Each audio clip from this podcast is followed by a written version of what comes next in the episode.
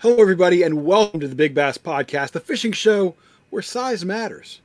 My name is Ken Duke. And I'm Terry Battisti. Our producer and engineer is Nathan Benson. Before we kick off this episode of the Big Bass Podcast, we'd like to ask a favor. If you're coming back to the show because you enjoyed previous episodes, or if you're a first time listener, please click the subscribe button and the notification bell now.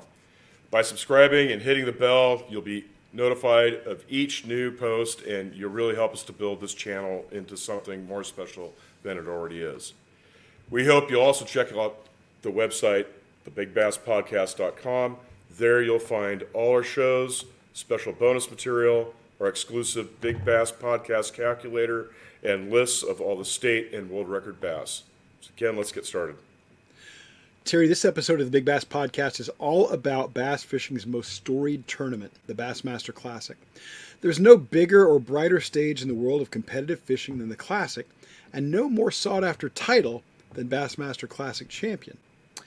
And, you know, although it seems like uh, you could divide serious anglers uh, in the world of bass fishing between those who like to fish competitively and those who target big fish, the Classic, which has a, a daily creel limit of just five fish, is a place where those two can come together, at least to a degree. Oh, absolutely. Yeah, I, especially if you catch the biggest fish, right? I mean, it, it, it's gonna it's gonna boost your weight up in the whole nine yards.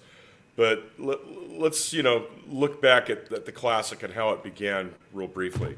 You know, you have Ray Scott and, and Bob Cobb that by 1970, the end of the season of 1970, they've got this tournament circuit that they've put together and they're feeling that they need to have some sort of a championship to, to crown the world champion of bass fishing. And so Ray Scott and Bob Cobb, I guess they're driving, you know, to Atlanta one day, and they cook up this idea of having the Bassmaster Classic. It's going to be at a mystery lake. Uh, no one will know what it is. Their anglers are only going to be restricted to four or five rods and 10 pounds of tackle. Everybody's going to fish out of the same boat, the whole nine yards. Uh, it's a full level playing field at a lake that hopefully none of them have ever fished. And uh, that first Bassmaster Classic was just that. It was at Lake Mead. Everybody got on a, a an airplane uh, in uh, Montgomery, Alabama, I believe. I think was, they got on a plane in Atlanta. Atlanta. Was it Atlanta? Okay. Yeah, it was usually Atlanta or New Orleans. They got on the plane. Okay. But, so, yeah, so they, they get on a, a plane. Uh, nobody knows where they're going. Uh, they get to 10,000 feet elevation. Ray Scott grabs the microphone from the stewardess, and that's what they were called at the time, and uh, announces, "This is Ray Scott, and you're all on." Go ahead. no, no, go ahead. Uh, go. I, I, just want to. I this just want to make Ray an important point. This is Ray Scott. You're all headed to Las Vegas, and we're fishing Lake Mead, Nevada. but that's that's that's absolutely correct. But you know what he did, Terry? He ripped open an envelope like an he was at the Oscars, and he pulled yes. it out, and then he said, "We're heading to Las Vegas, Nevada, and Lake Mead," as though he didn't already know where they were going. Exactly. the consummate showman, Ray Scott, the yeah. consummate showman. He was one of a handful of people who knew where they were going, and yet he's got to have the big envelope moment. And of course, yeah. they, they, they fish the classic at Mead. It's ultimately won by Bobby Murray. But we're talking about big bass. And, and there were yeah. prizes each day at that classic for big bass. Ray paid the guys in poker chips. Basically, you got $100 in poker chips for every pound of the fish you caught. And day one's leader in the big bass chase was Bob Ponds. He caught a 414. And uh, if you don't know the name Bob Ponds, you probably know the name Pete Ponds. Uh, yep. Pete is Bob's son, longtime Bass Pro, former Elite Series guy, terrific, uh, terrific mm-hmm. angler, uh, great historian of the sport. Well, Bob caught the day one lunker. Day two, Bob Pond's record gets broken. Bobby Murray, the guy who ultimately wins the tournament, catches a fish that weighs six pounds five ounces. And day three, record falls again. Terry, yep, again three Roland days in a row. This time it's Roland, Martin, Martin with a yep. six pound nine ounce fish. So uh, but Roland Roland's record hangs on for a couple of years. Uh, in 1973, they go to Clark's Hill. Yep. Yeah, so they go to Clark's Hill. This is the, the, the event that uh, Rayo Breckenridge wins. But on day one, Wallace Lee breaks Roland Martin's two-year record with a 615. Unknown lure, you know, how he caught it or whatever. And then it, the, the record stands for three more years until the 1976 Classic when we're at Lake Guntersville. And guess who breaks that record? It would be Rick Clunn and very interesting. When we say Rick Clunn breaks yeah. that record, we're, we're absolutely being accurate. If anybody wants, if anybody ever asks you uh, who broke Wallace Lee's classic big bass record, the correct answer technically uh, is Rick Clunn. Rick Clunn caught a 713 on day two. This is a mm-hmm. day he caught uh, the heaviest. He had the heaviest bag in the history of the classic, 33 pounds, five ounces. It was a 10 yep. fish limit then, uh, but it's still the heaviest overall daily catch in classic history mm-hmm. and it was the first of Clunn's four Bassmaster Classic wins. So Clunn goes up there. He's got this massive bag of fish, including this 713. But but Clunn only holds on to the record for about five minutes, Terry. Yeah. Mr. Consistency, Ricky Green, then drops an 8 9 on the scales and uh, takes, takes the wind out of uh, Clunn's sails with respect to the to the classic record. Uh, and again, this happened on day two. So from 1976, that record stood for 30 years. Uh, and uh, it, it would get broken on the Kissimmee chain. Is that how you pronounce it, Ken? I, uh, the Kissimmee from, chain. The Kissimmee You're not from America. Sorry Terry's about that. A, Terry's yeah, a foreigner from California by now in Cuba. Tennessee. so the Kissimmee chain uh, of lakes, and that's where stuff is going to. I mean, records are going to fall daily, minute by minute, and and and all that. But there's another really cool classic record that that Ken dug up out of the archives that I think. Ken, why don't you talk about Jay Yelas? Yeah, in, in Jay in, in, in 2002, Jay I'm sorry, 2003, Jay Yelas won the Bassmaster Classic, and uh, he, he was a, a, fairly dominant performance. But where he really dominated, Terry, was in the daily lunkers. Every yeah. single day of that Bassmaster Classic, all three days of the Classic, Jay Yelas had big fish, and and that's yep. a, very occasionally a guy will have big fish on two of the three days. But Yelas mm-hmm. is the only guy ever to do it for all three days. And obviously, that's a record that can't be broken. That can only be tied. Uh, quite impressive, though, in 2002.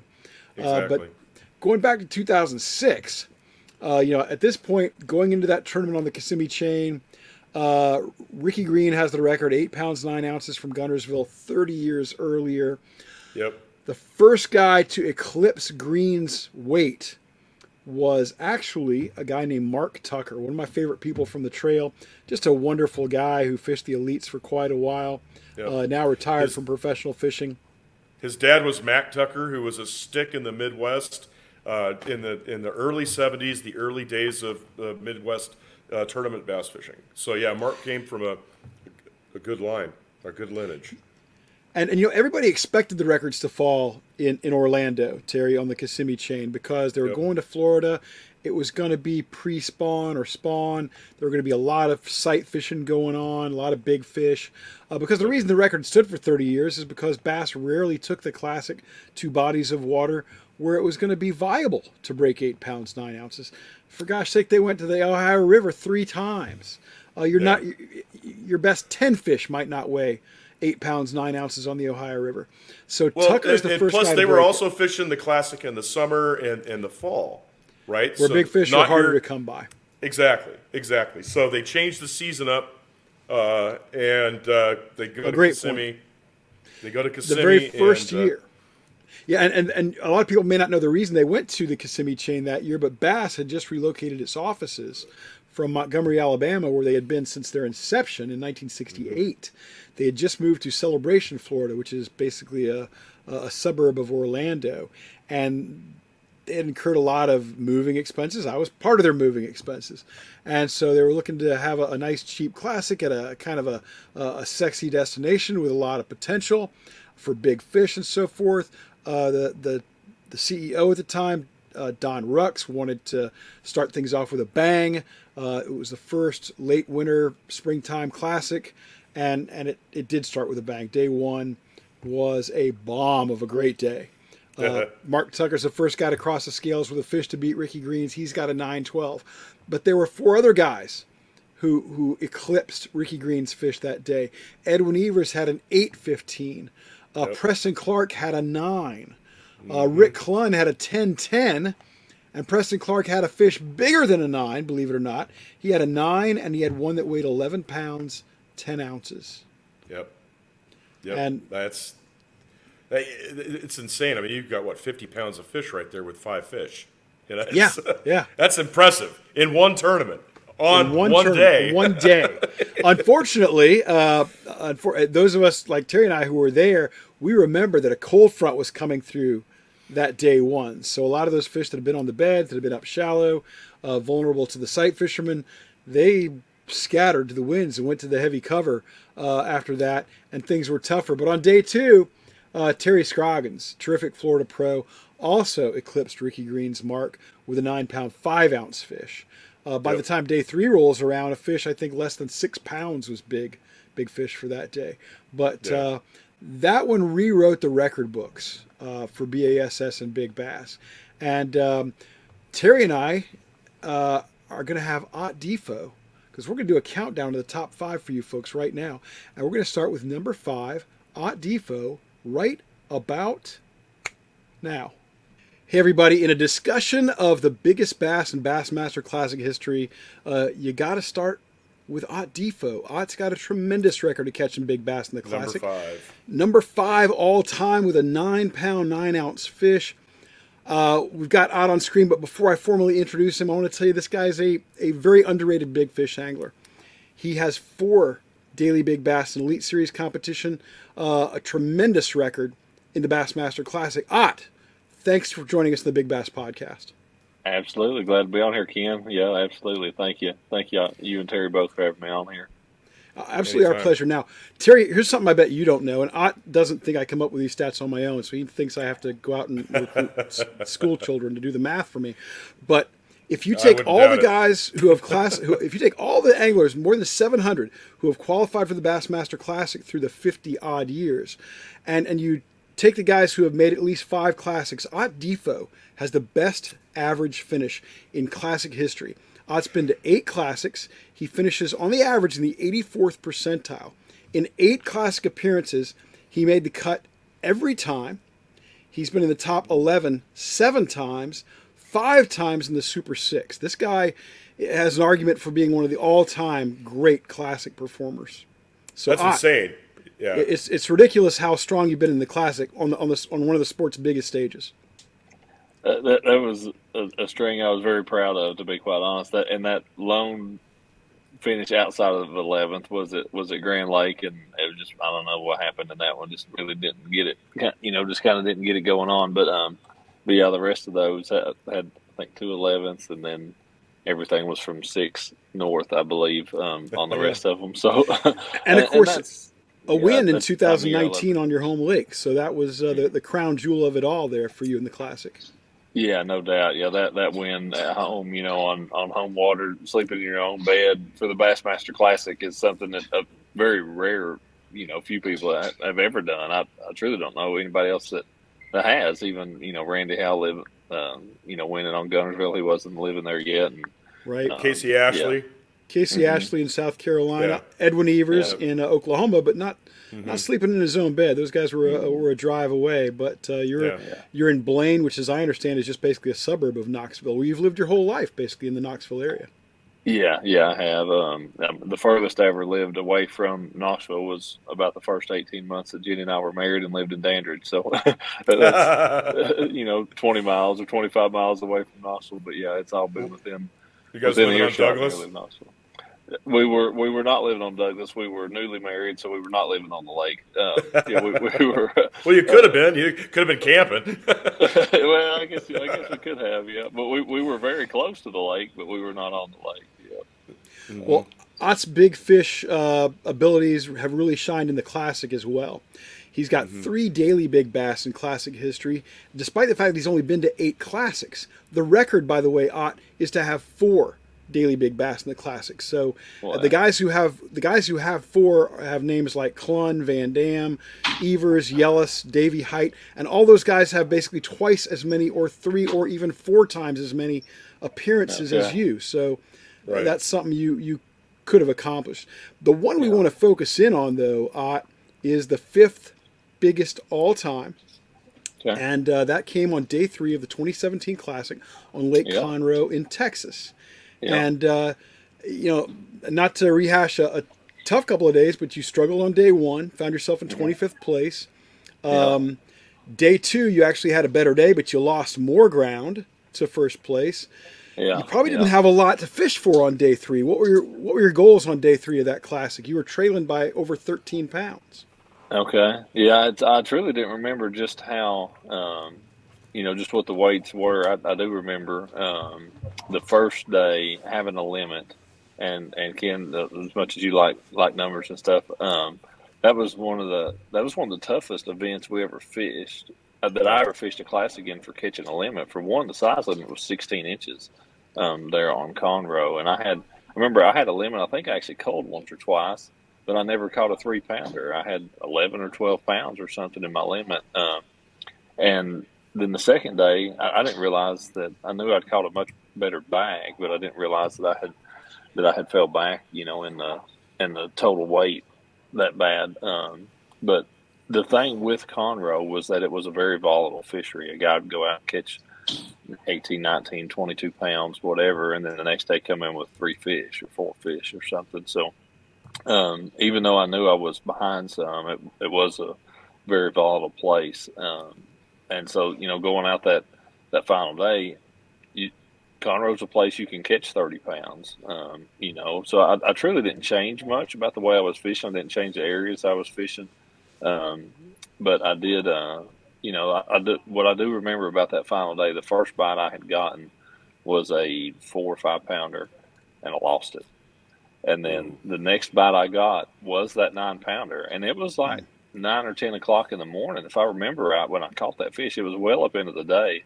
Uh-huh. Um, I did go on after that to end up finishing my limit, and not to toot my own horn, but just a stat.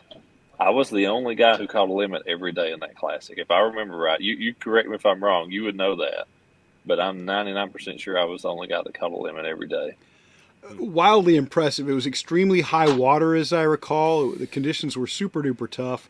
Uh, you always catch the limit. You're one of those guys who, who always seems to catch a limit, and that's uh, been such a, a, strong point in your career, I think. Now, uh, what people don't realize is not only was that the the fifth largest bass ever caught in classic history, but it's the biggest bass ever caught on the final day.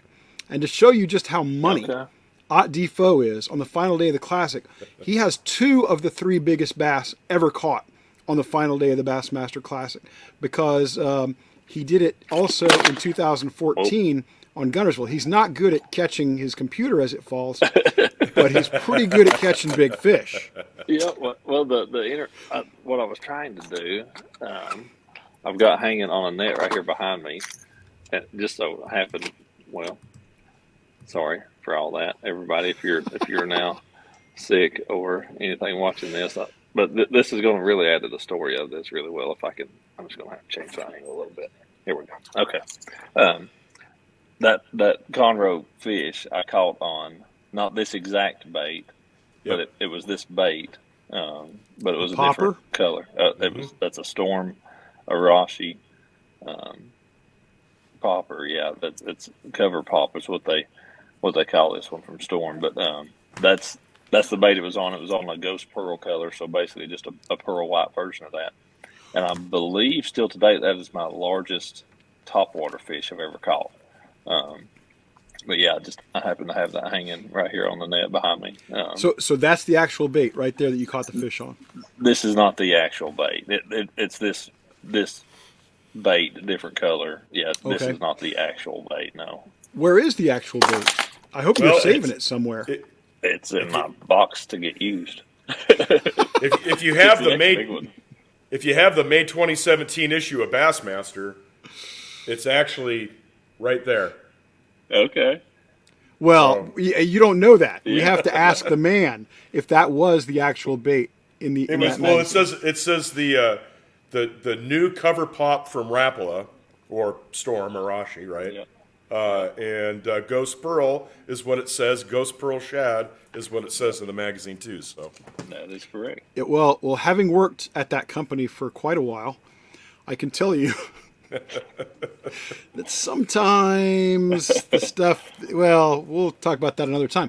But uh, but your best best fish ever on topwater. Now, had you had you encountered some good fish on that topwater bait in practice, or no, nothing like that? No, I, I, had I had caught some fish on it, and and I, I'm trying to remember. I think the first day I caught a fish or two on it, maybe. Um, but I, I I know I caught a fish or two on it. I know I had some bite it that I missed, and ended up going back and catching on a wacky worm because a lot of those fish were, were fish that were spawning. Fish I was targeting right. with that with that popper were spawning fish, um, and uh, and that was that was kind of what I was was doing with that. Um, but on that final day, that was what I had I had hung a four or five pounder on that had came off, and then ended up um, up in the morning catching that catching that giant one on. Yeah. So tell us a little bit about the the structure and the the cover you were working. Yeah, the depth, so, stuff like that.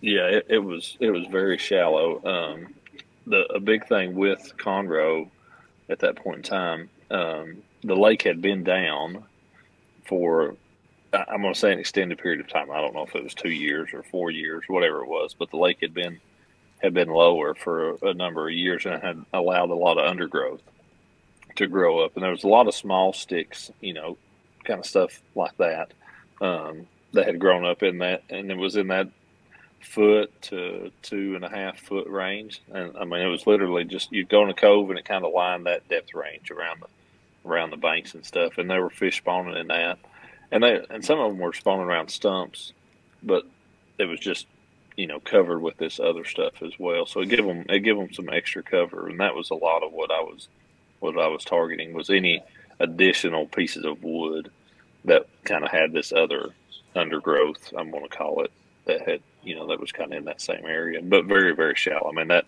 that fish, it came out of 18 inches of water or so. Um, it, it, was it was very very shallow, um, and and I, I, I, actually have that fish catch on my YouTube channel.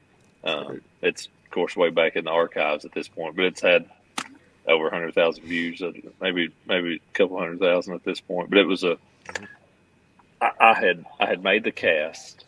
I remember a lot of this because I've watched it again a time or two since because it was just a really cool, really cool fish catch. But you know, I had made the cast oh, up there, and I had I had worked the bait, and of course the momentum of the boat. I mean, I'm you know I'm just covering water fishing as I'm going, and and I'm working working the bait, you know, so the rod's in my left hand. I'm working working, and then I have to go back and look for sure, but I feel like the rod is in my off hand because the boat was working away from it, and as I'm working the bait, I actually saw the fish come up and kind of move under the bait. You know, it's kind of mm-hmm. kind of tracking it like that, and so I'm just.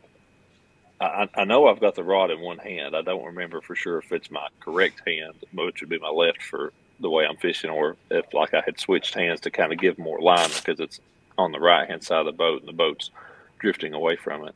And I'm just twitch, twitch, twitch, and the fish comes up. It's out of frame on the video, but it comes up and eats the bait. And I one handed, I set the hook into the fish because I've got the momentum of the boat working with me.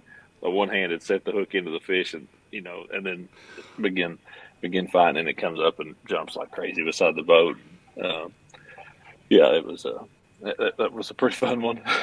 Re- so, retire that bait, uh, DeFoe. Retire it. Take it out of your boat. Put it on a wall. Put it in a shadow frame with a picture. Come on, man. That that that bait caught the biggest bass in the history of the day day three at the Classic. I probably will at this point. Yeah, I didn't. I didn't realize that it was the biggest day three bass. The fifth ranking number five. Man, okay, that, that's pretty cool. But knowing that it's the biggest day three, I'll retire for that. I'll, I'll do that for you, Ken. That, thank you. I'm sorry, Terry. I interrupted. I interrupted so, your important so question. What what rod reel and, and, most importantly, what line were you throwing?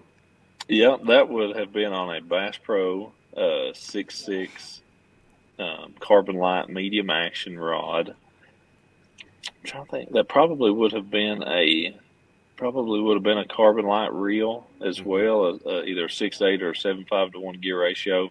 And then at that point in time, I always used monofilament on that. I, I kind of went back and forth with braid now at this point, mm-hmm. um, but it would have been 17 pound Bass Pro uh, monofilament line would have been been what I was using on that. Um, with that, it's it's always a short cast. I'm never making longer than a 30 foot cast or something with that. That's why wow. I always went with monofilament because it is such tight quarters.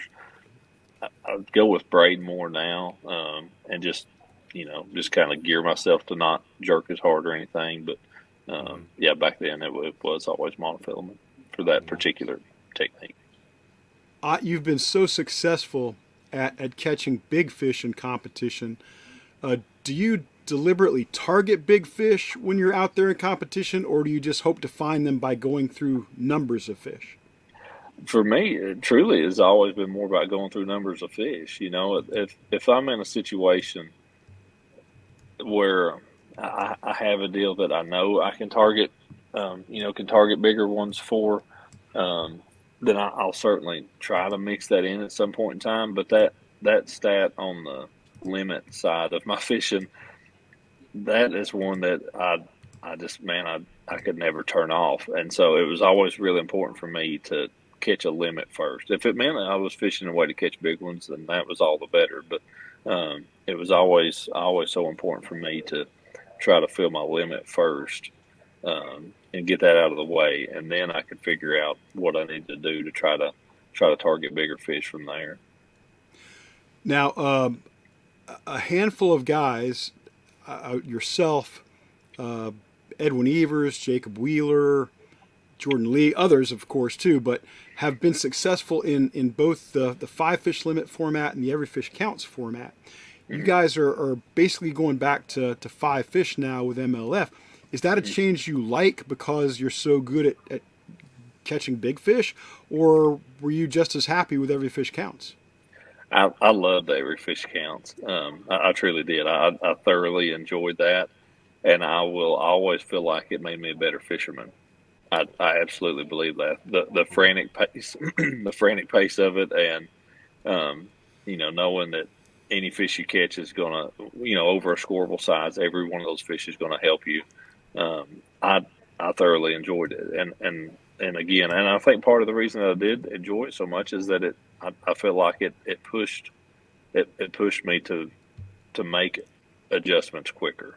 If I'm not getting bit by whatever size fish, I need to make adjustments quicker because you're going to be falling behind. And once we went to the two pound minimum part of it, we weren't fishing for little fish anymore. Every place we went essentially had a 16 or 17 inch size limit at that point. I mean, that's what a, that's what a two pound fish is, other than a pre spawn fish that's extremely healthy that's 15 and a half inches. Um, you know, you're just you're you're not fishing for sub keepers anymore at that point. Um, so I, uh, yeah, I, I, enjoyed it. And now we have fished one event under a five fish format to date. Um, I give God all the glory for having a good event there. Finished third place in it. Um, having five fish and score tracker knowing exactly where you are was really cool. It, it was because you know you know what a three pounder is going to do for you. Not that you didn't before, but you would get you would get greater separation where you know, man, I just need a six ounce cull, and it's going to do this for me. You know, so it, it makes those it makes those so much tighter. And being in a place like Florida, where any swing of the bat could be a six, seven, eight pounder and be a three, four, five, six, whatever pound cull, your potential is just is so much greater versus being 10 or 12 pounds behind and being like, man, I need to catch two or three good ones, or I need to catch, I need to go find a place to catch six or eight fish real fast, you know, any of that kind of stuff. So, but it, but it, wouldn't it also uh, enable you to, once you know that you're, you know, you're ahead by 18 ounces or you're behind by eight ounces, it'll give you an opportunity to either go practice for tomorrow, yeah, uh, or stop burning your fish, right? Yeah, it, it did, and and but we also had that with with every fish as well. You know, we truly did because I had I had a bunch of events um, to where I had now this is every fish counts, and this was in the first year or two with Major League Fishing, where we'd be on those events where it's not a St. Lawrence River or a place like that where you know it was taking astronomical weights, where the fishing was mediocre but maybe not great. I had a bunch of those where I I made the two day cut in the first two periods of the of the of my first round of competition. You know, so you get to that point, and I'd always I was yeah. always a, keeping up with it. You know, okay, at the right. end of period one, the cut weight's eight pounds. In the period two, cut weight's fifteen pounds. So it went up eight the first period, didn't quite go up eight the next. Let's just go ahead and add nine to it, and, you know, so you could kind of triple that. While I'm already at 40, 32, 42 pounds, whatever it was, and I'm safe in two periods. You know, I, I had those kind of events too. So, um, gotcha. With with, with five, the, with five fish versus every fish, it's restrictor plate racing is exactly what it is. You can only get so far ahead. You can only get so far behind. The problem with it is if you get too far behind, you now cannot make it up. With St. Lawrence River, every fish counts. You could still make it up. You go to the St. Lawrence River with a five fish limit and you catch 12 pounds. There's, yeah you're done. Just go ahead and load it up and go on to the house because you're you're not gonna you're not gonna recover from that. You could blank one day with every fish counts and come back and still make the cut. That kind of stuff is true at a lot of smallmouth venues, though, don't you think? Uh, that, oh yeah, yeah. Where where the guy who wins is averaging three and three quarter pounds, and the guy who finishes fiftieth is averaging three and a quarter pounds. I mean, mm-hmm. there's not really a lot of difference, but except in the standings. Right. Uh, you, right. If you really want, if you really want a lot of movement in the standings, what you need is a place like Conroe, where limits are hard to come by and there are some really big fish. Florida is, is like that pretty much from from uh, the Keys to the Panhandle. It's just yeah. like that. But yeah. but wherever you've gone, man, you've you've always been managed, been able to catch limits. You always managed to find big fish. Uh, folks, Ott DeFoe, one of the still a young guy, but already one of the all timers and uh, a master at catching big fish in competition, and, and, one of the best people in the sport too. Uh, thanks so much for spending some time with us on the Big Bass Podcast. Thanks, Absolutely, Ken. Yeah, Terry, thank you, and um, I, I, really appreciate appreciate those kind words, especially with the tag on your hat. I know that that's. Uh, you know, I don't know if everybody knows exactly where that came from, but I take a lot of pride in it. Okay. it's it's I blame Ott for that. Ott, Ott gives me a hard time. Oh. Ott's Ott's not the nice guy he appears. Actually, I, Ott's a really super nice guy, but he's also very mischievous. Um, I've watched many times out in boat yards where guys are, are, getting their gear put just away, just this special way, and then they'll walk away for a few minutes, and Ott will rearrange everything in their boat. So, yeah, hey, any, any leg you can get that's within the rules. So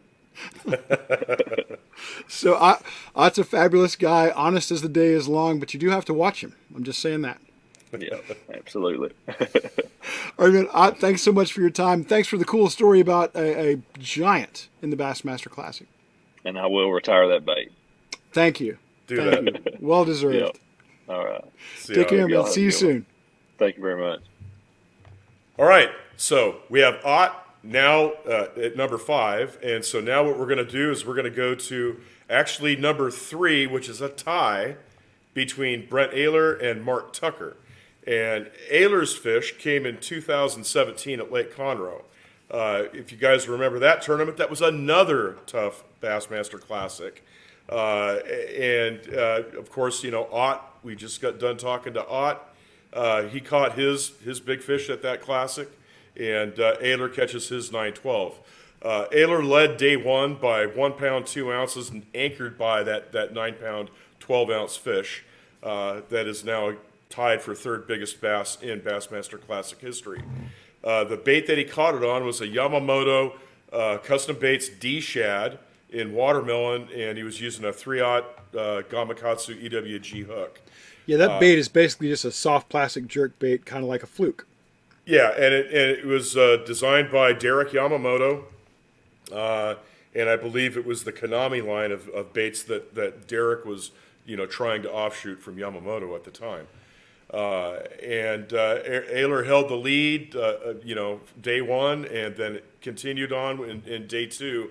but on day three he stumbled and ended up finishing third in that tournament. But he's got big fish number three for the Bassmaster Classic all time, top five biggest.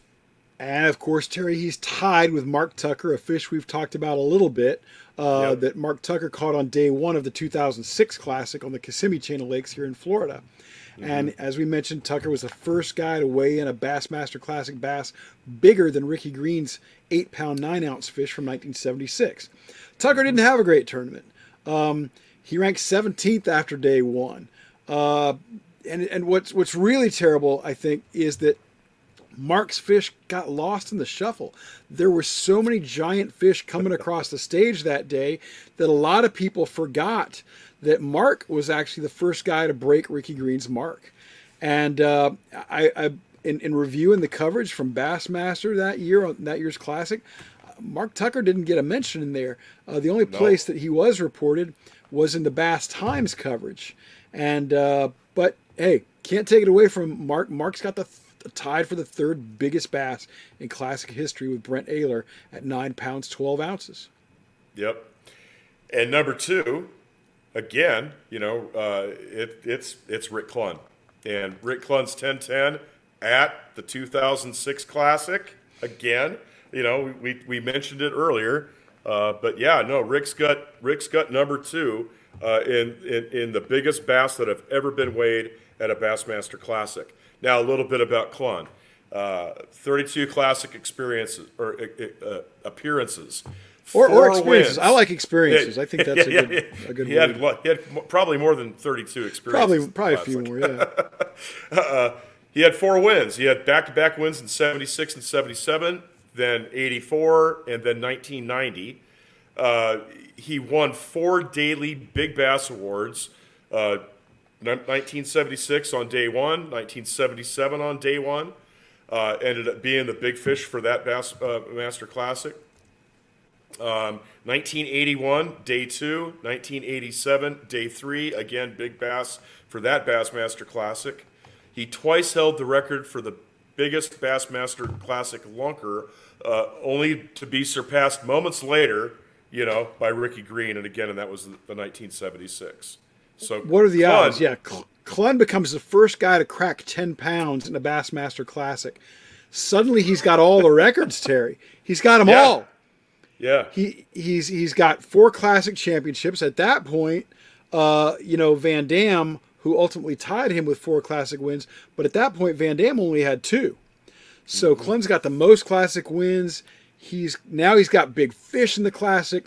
It's all his. The classic is is his oyster. And I still believe that Rick Clunn is the greatest Bassmaster Classic competitor in history.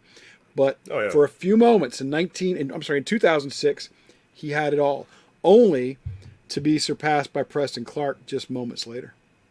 Yeah. What are the odds? What are the odds? The same guy, 30 years later. I, I mean, it, it, yeah, 30 years later, in 1976, it's taken from him, and 2006, it's taken from him.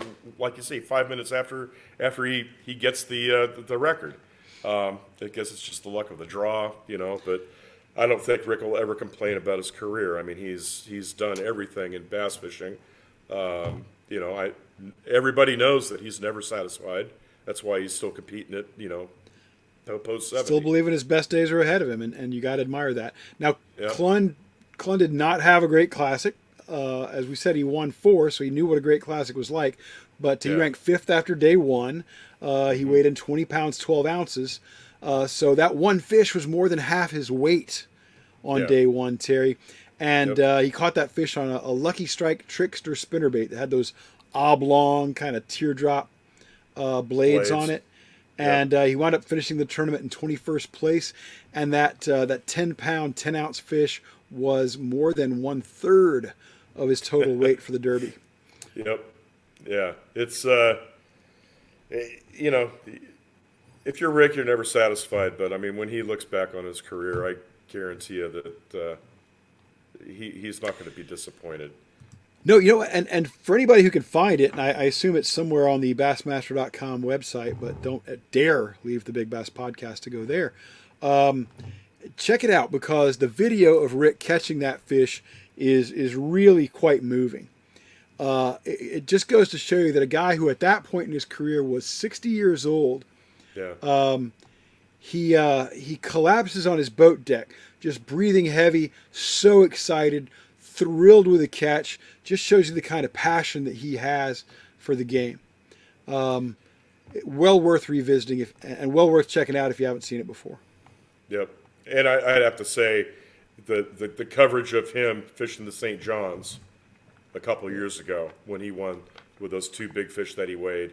It's the same thing. I mean, here you got a now you got a 70 year old who's uh, just excited and thrilled. I mean, he's like a kid, you know, in with excitement.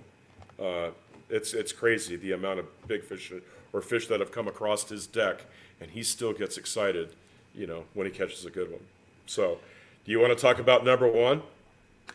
We're just going to tease number one, Terry, because we're cruel, and that's the way we operate here at the Big Bass Podcast. But number one, I, I hope everybody knows by now, we mentioned it earlier in the program. The biggest bass in the history of the Bassmaster Classic is a massive 11 pound, 10 ounce largemouth bass caught by Preston Clark and uh, of Palatka, Florida. And and Preston is a wonderful guy. He fished a few years in the Elite Series, set some impressive marks there. Uh, we're going to have Preston on in our next episode, so stay tuned for that. Uh, we're dedicating the entire episode of that one to Preston and his giant fish from the 2006 Classic uh, on the Kissimmee Chain of Lakes. So uh, come on back for that one. Uh, yep. We know you're going to enjoy it. Preston's got some great stories about it, and also we're going to dig we're going to dig deep, uh, probably even a little deeper than we did with Ott DeFoe, about his theories and attitudes and approaches to targeting big fish in competition. Uh, we're going to go into all that with Preston. Uh, I think it's going to be enlightening. I know I will be taking notes because, like Preston, I'm a Floridian, and I know he's got a lot to teach me about targeting big fish here in Florida. Without a doubt. And the cool thing is, is that this tournament was a year or two prior to Power Poles and blades. So we're going to get an old school education on how to use a push pole to to, to bed fish. It's going to sneak be, up on these fish. It's going to be really really cool. So uh, come on back uh, next week and and uh, we'll be talking to to Preston Clark about his classic record. You know, Terry, one of my one of my takeaways here on on our researching and digging into the big bass from the Bassmaster Classic is that while while catching a, a, big fish in the Bassmaster Classic, you know, the sport's biggest brightest stage is I think everybody's goal. I think I think anybody who loves competition and big fish dreams of that. Uh, but you know what? It, it very very rarely pays off in a win. Of the anglers who caught the 15 biggest bass in Bassmaster Classic history, absolutely none of them won the tournament. None no. of them. And in fact, the best finish in that group was third by Ricky Green in 1976 and, and by Brent Ehrler in 2017. Uh, only seven times in classic history, and we're talking, we're talking. This will in 19. I'm sorry, oh. 2023. It'll be the 53rd Bassmaster Classic, and so yep. far only seven times in classic history did the angler who caught the biggest bass of the tournament win the championship, and it hasn't been done since 2007 when Boyd Duckett did it. Yeah, it's uh, you know, I, don't know what, how you can explain it. You know, you would think that the a guy that you know caught a big fish, if he limited the the other days, he might have a chance. But it's just the way uh, just the way stuff goes, you know. So, and let's discuss the hat.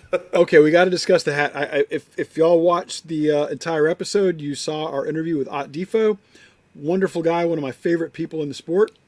Uh, I wore this hat for that because Ott was the inspiration, the cause of this hat that I bought maybe 10, almost 10 years ago, not, not quite. Uh, but in 2013, uh, I was working for BASS and um, I was at the uh, media day for the Classic, which is the Thursday before the Classic begins. And uh, I had one question I wanted to ask every pro who qualified at that event. My question was, if you can't win this derby, who would you like to see win? I just wanted to see who kind of the the angler's favorite was in that group, and I believe that that Todd Faircloth actually wound up getting the most picks. Uh, he's such a nice guy; it's not surprising. Well, anyway, uh, Ott is also a wonderful guy, except Ott has a vicious sense of humor sometimes. And uh, um, So I see he's talking to Louis Stout, longtime Bassmaster senior writer, absolutely one of the best journalists in the business. And I don't use the word journalist lightly. There, there are a handful of them in the sport, uh, and Louis is one of them. So uh, anyway, I see Louis talking to him, but I only need one question. Louis is a good friend of mine. Ott's a friend of mine. So I figure I'm going to maybe make a joke of it and kind of barge in, ask my one question, and go. So I say, "Excuse me, excuse me, real media coming through."